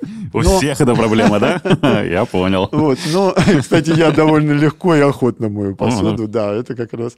Вот, но Форма отдыха ваша, да? да. Порой бывает. Но когда посуды слишком много накопилось за день, это уже немножечко подбешивает. Поэтому тут, конечно, посудомоечная машина. Хорошо, чтобы она все-таки была наготове. Вот. То есть, э, на самом деле, это же выстраивание многолетнее отношений и слежение за близким тебе человеком, симпатия, желание помочь, подменить. Ну, собственно, это и есть жизнь, да, потому что вы полноценно впускаете в себя другого человека. То есть у вас там теперь уже не только ваша модель мира, а его модель мира, и вы через него пытаетесь воспринимать какие-то ситуации, копите этот опыт. И вот это вот быть вместе по-настоящему, это прекрасные позитивные эмоции. Э, Знаете, что сейчас подумал?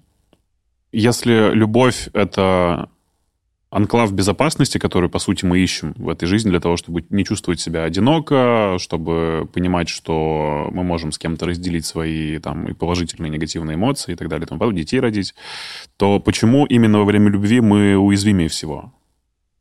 Это же очень интересный момент, когда ты и доверяешь, и чувствуешь себя безопаснее всего, но и при этом в какой-то момент, причем там одно неловкое движение и все, и, и нет э, Ну, более уязвимого да, человека, чем Во-первых, ты. поправка. Это далеко не всегда анклав безопасности, потому что вы действительно со своим партнером спина к спине очень много чего можете совершить. М. Поэтому это еще анклав завоевания новых территорий. Это тоже работает. И любовь это не только про «а, мы наконец-то вместе отделились от всего мира». Нет. Теперь для нас вместе доступно гораздо больше возможностей. И проблем в том Это числе. очень круто. Ну, так это и есть жизнь. Если Мгм. прятаться от проблем, как вообще жить-то вы будете, да? Вот. А насчет уязвимости, мне кажется, вот в самом начале я про что-то такое упоминал, что подпустить кого-то к себе так близко, да еще и заняться сексом, это же страшно, да? И точно так же нам страшно впустить кого-то в свои воспоминания, в свое прям вот такое психологическое личное пространство.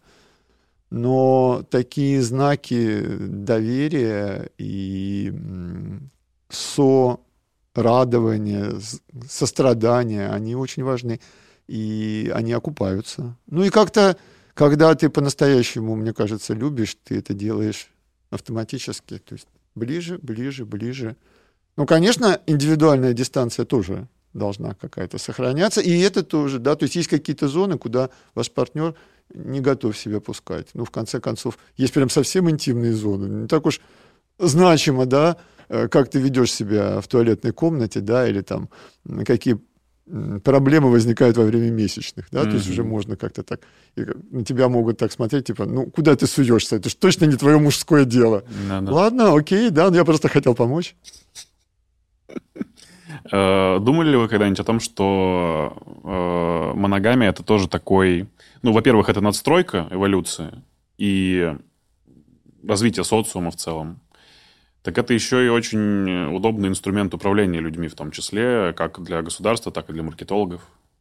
Ну, вообще я еще из времен Советского Союза, да, то есть по возрасту-то и, соответственно, статья классиков марксизма-ленинизма «Происхождение семьи, частной собственности и государства».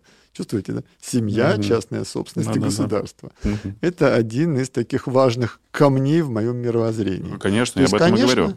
Конечно, да. То есть э, на самом деле получается, что все-таки да, э, формирование моногамной семьи это прям одна из исходных наших задач и э, паттернов поведения как биологического вида. Антропологи, когда работают со всякими племенами, которые бродят где-то там под джунгли Борнео или там Амазонии, все равно видят эту историю. То есть да, э, идет племя, да, в нем там, не знаю, 150 человек. Да, у вождя все-таки несколько жен, потому что он объединив ресурсы, способен там прокормить несколько женщин, но эти женщины порой серьезно друг с другом конфликтуют, ну, иногда не конфликтуют, но основная масса, да, это пары, довольно стабильные, но все равно наша моногамия, она, поскольку эволюционно новая, она вот не совсем жесткая. Ну, и современная эта статистика говорит о том, что 50-60% браков разрываются в основном по причине взаимных измен и все такое угу. прочее. Но тем не менее, да, все-таки нацеленность на относительно стабильную моногамию, она существует. Ну и дальше, когда из всякой вот этой первобытно-племенной структуры да, мы вырастаем в какие-то уже более крупные сообщества, там появляются города, серьезная экономика, избыток ресурсов. Я прям сейчас как марксист начинаю говорить, да, прибавочная стоимость. Ну, вам идет в целом. Да, то, собственно, все это, конечно, эксплуатируется и экономическими структурами, и государственными структурами. Потому что государству, конечно, важно, да, вот эта ячейка общества. Ну да, всегда спрашивают, а он женатый человек? Если где-то вот там по линии надо продвинуться. Это очень такой важный аспект. Ну, и... говорит о том, что ты как бы строишь серьезные планы, да, способен ну, типа брать да. ответственность типа да. на себя. Типа ну... да, но как бы при отсутствии других критериев это работает. Вот. Ну, хоть как-то работает. Хотя, конечно, сейчас-то какие проблемы? Посадил в детектор лжи, проанализировал там голосовые реакции, мимику, и много чего можно про человека узнать. Но, опять-таки, вы узнали про это сейчас, вот здесь и сейчас человек такой. Что с ним будет через полгода, через год? Вот это огонь, вода и особенно медные трубы. Вот Их не так легко пройти. Я, вы уже сами успели сказать, сразу многоженство приходит в голову. Вот эти все истории про Адама и Еву, э, религиозные какие-то течения, и все вот это, оно же про управление людьми. Про то, что есть красивая легенда, про то, что важно сохранять вот именно такой строй для того, чтобы нам можно было сделать очень большое, такое уверенное, крепкое, плотное государство. Ну, это система с обратной связью. То есть получается, что выстраивая и религиозные концепции, и какие-то государственные концепции, а, общество откликалось на ну, вот эту вот, пусть не очень стабильную, но моногамию. А дальше уже по обратной связи от религии и общества, вот это опять же моногамия, она могла прям совсем становиться жесткой. Да, возьмем там католицизм. Иудаизм. сколько столетий, да, вообще нельзя было разводиться, и нужно было там получать э, разрешение лично Папы Римского там и все такое. Ну, вообще, собственно, да, разводы, это же было прям нонсенс, нонсенс.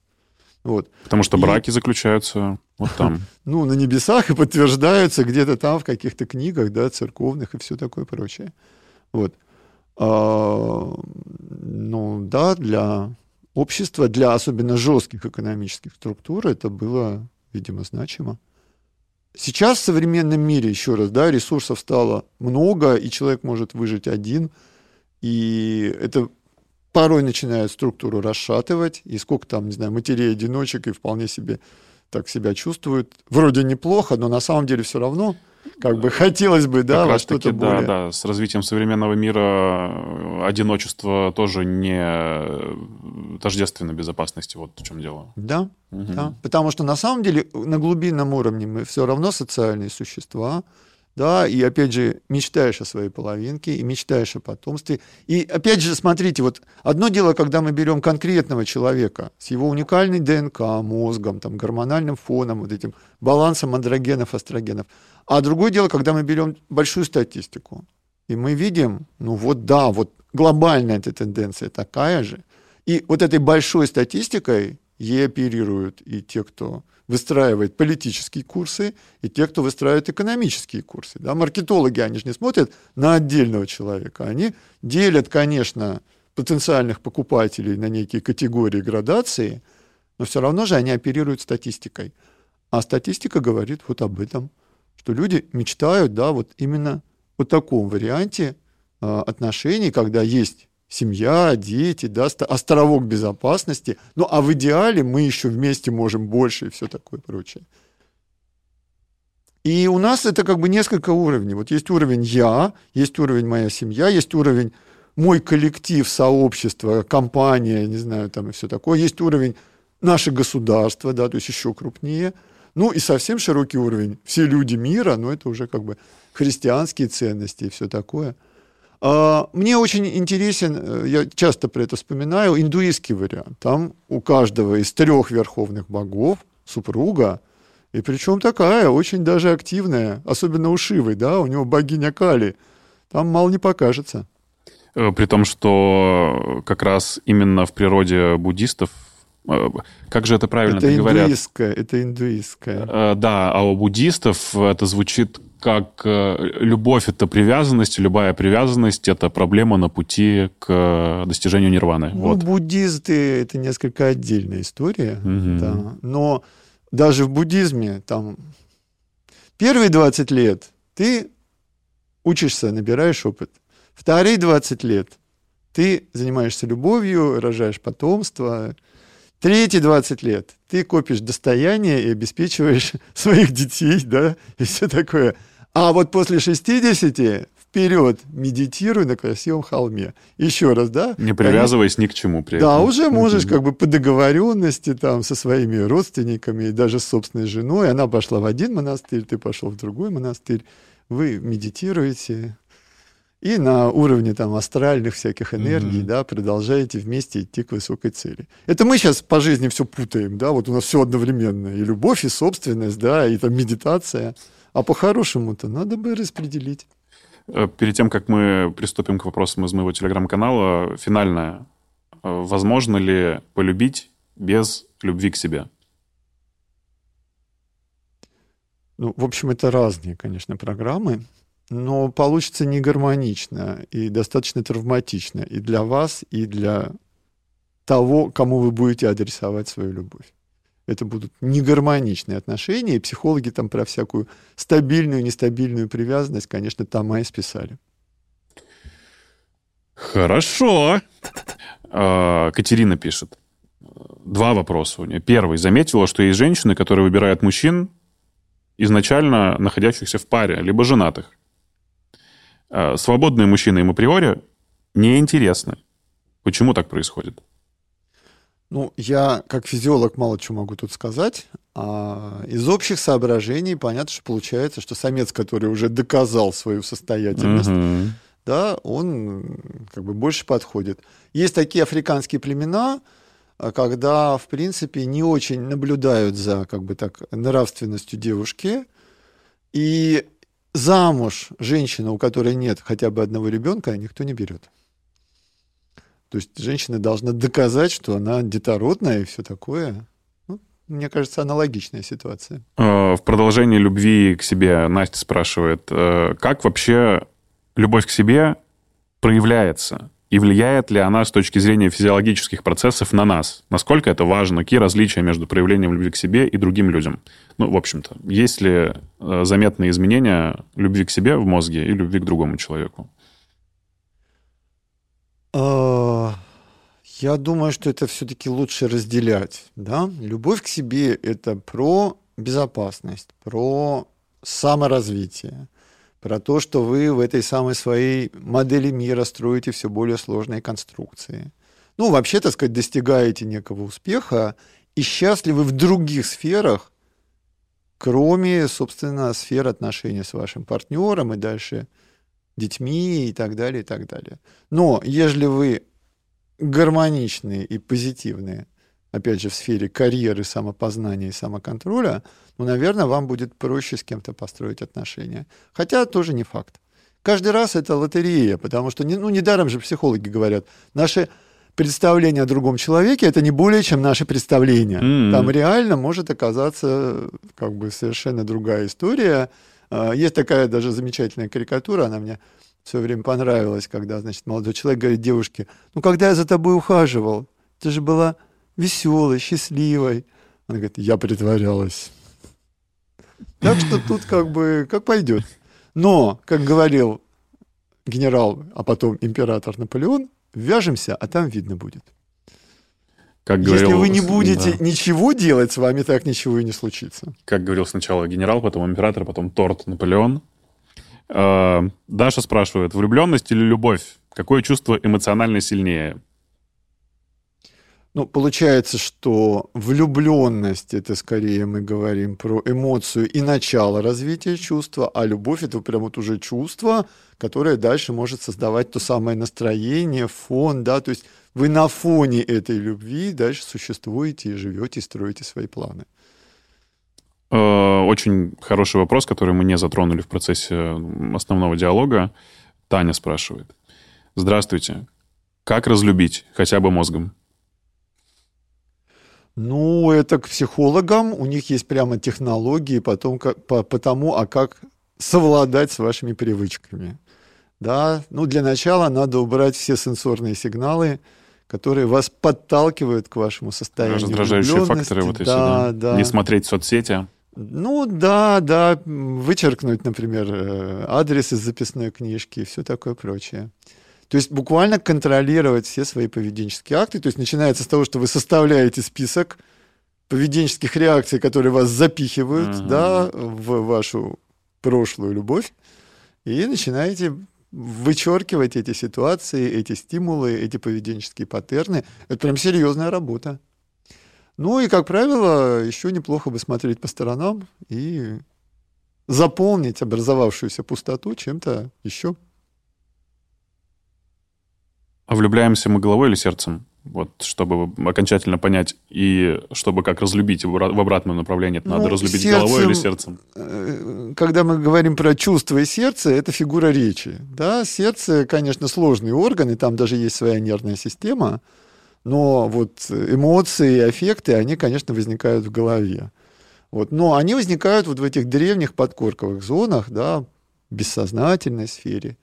То есть, соответственно, вот там вот, да, все это срабатывает, срабатывают вот эти рефлекторные дуги, реакция на внешность, на голос, какая-то, может, детская память вылезает, да еще, соответственно, у вас гормональный фон подошел, да, и все такое прочее. А когда мы говорим про голову, это прежде всего кора больших полушарий, вот этот самый осознанный контроль. Ну и это довольно независимые нейросети. То есть наше «я» и наше сознание, конечно, большая сложная программа, но она охватывает, ну, не знаю, там, на вскидку 10% активности нашего мозга, да, может, 15%.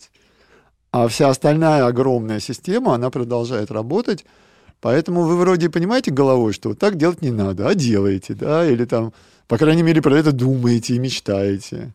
И наоборот, вот так делать надо, а вы не делаете. И как бы и вот, вот так и живем с этой самой осознанностью, которую все время, да, нужно как-то так вот продавливать волевые усилия через лобную кору, чтобы она что надо делала, что надо не делала, да еще и теменная будет думать всякую всячину. Потому что на самом деле получается, что вот эта модель мира, в ней основа мышления, над ней наша модель самого себя. И получается, что мы из этой модели самого себя контролируем, например, свое мышление.